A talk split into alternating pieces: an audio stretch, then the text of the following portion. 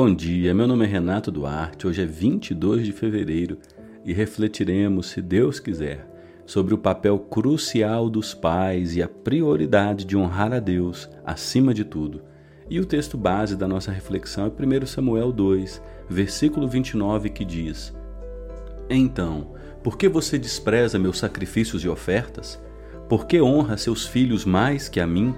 Pois você e eles engordaram com as melhores partes das ofertas de meu povo Israel.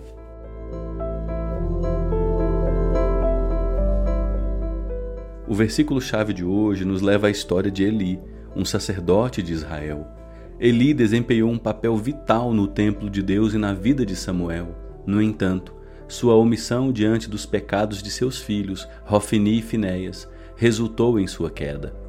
Esses jovens, sacerdotes como o pai, abusaram de sua posição sagrada, desrespeitaram rituais, abusaram de mulheres e exploraram ofertas do povo.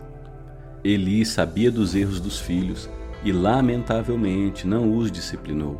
Ao não corrigi-los, Eli escolheu seus filhos acima de Deus.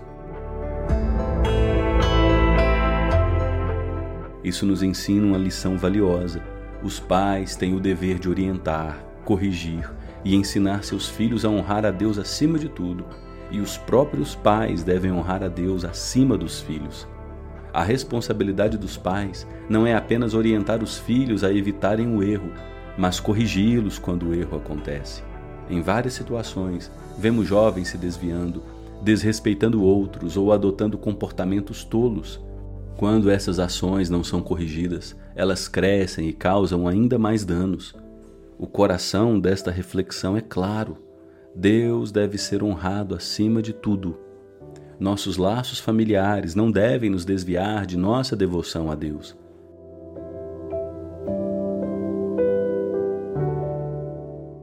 Infelizmente, Eli aprendeu isso da maneira difícil.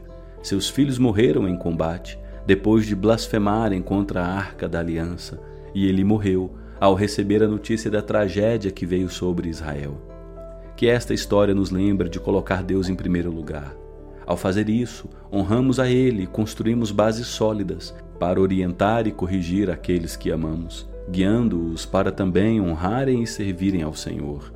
Na jornada de hoje, coloquemos Deus em primeiro lugar em nossas vidas garantindo que nossos caminhos e ações reflitam a prioridade que ele merece.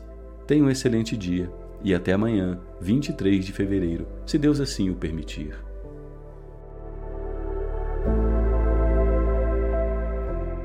Você já se inscreveu em nosso canal no YouTube A Bíblia Pura e Simples?